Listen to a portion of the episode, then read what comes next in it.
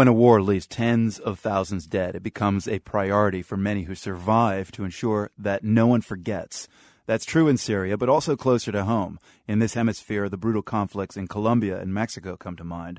Both countries have had major drug wars fought on their territories, and both have experienced massive death tolls and disappearances.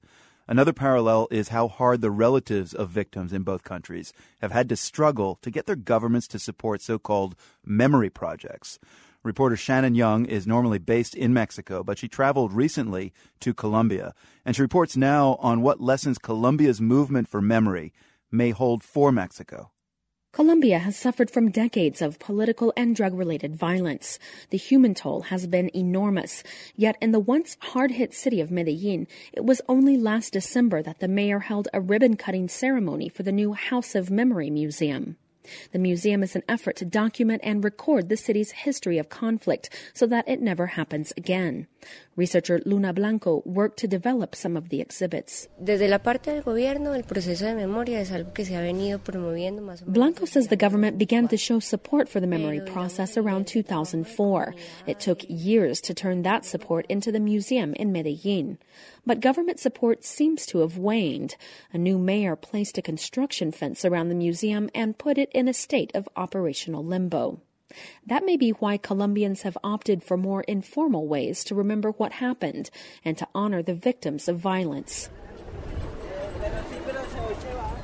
In the capital, Bogota, along 7th Avenue, a major thoroughfare leading to the main plaza, there are hand painted memorials on light posts and modest plaques on the sides of buildings.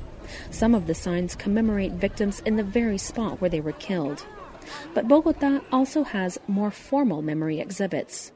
One exhibit, developed by the Center for Memory, Peace and Reconciliation, an institution whose members include relatives of victims, is currently making the rounds in the city's public libraries.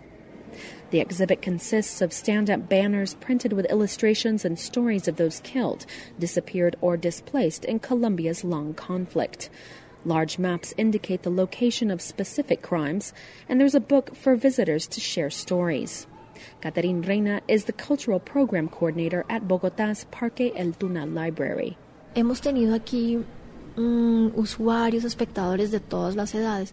We've had patrons of all ages come to see the exhibit, but we've seen the greatest impact among senior citizens because they remember what happened or have a direct connection with the stories. We've held workshops here in the hall with both elders and school aged children in order to reinforce the exhibits. So it's not just a matter of looking at the map and walking through the exhibit rooms. We want them to delve deeper. For decades, there's been an air of taboo surrounding certain aspects of the conflict in Colombia, especially when it comes to victims of political violence, in which state actors are believed to be aggressors or negligent accomplices. With the passage of time, that taboo has somewhat faded in Colombia, thanks in part to groups which have continually found the courage to speak out in creative ways. And Luna Blanco, the memory researcher in Medellin, thinks there's a lesson there for her counterparts in Mexico.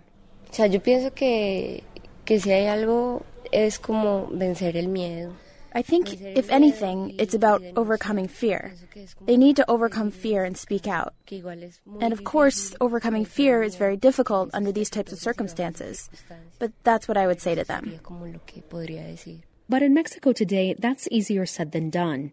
Drug related violence in Mexico remains intense, and victims' relatives complain there's a lingering perception among officials and the media that most drug war victims are themselves criminals. Como familiar de dos personas Jorge Verastegui is a member of FUNDEC, an association of relatives of missing persons in the northern Mexican state of Coahuila.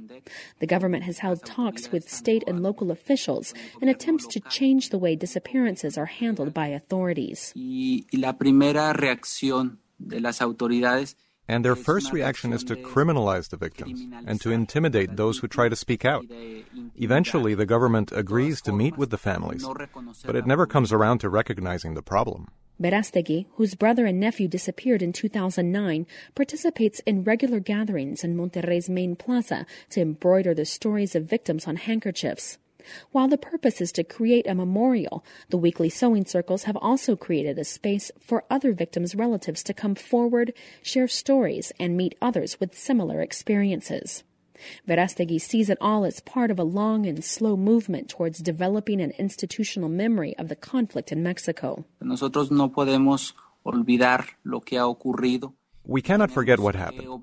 We have to force the government to first recognize the problem and then document what happened and what went wrong. We have to create the conditions for future generations to know what we lived through and what they shouldn't have to experience again. If Colombia's experience is any guide, it's a process that will take time, even after the violence ebbs in Mexico's brutal drug war. For the world, I'm Shannon Young. You can see Shannon's pictures from Colombia, including some with those makeshift victim memorials on the streets of Bogota. The slideshow is at theworld.org.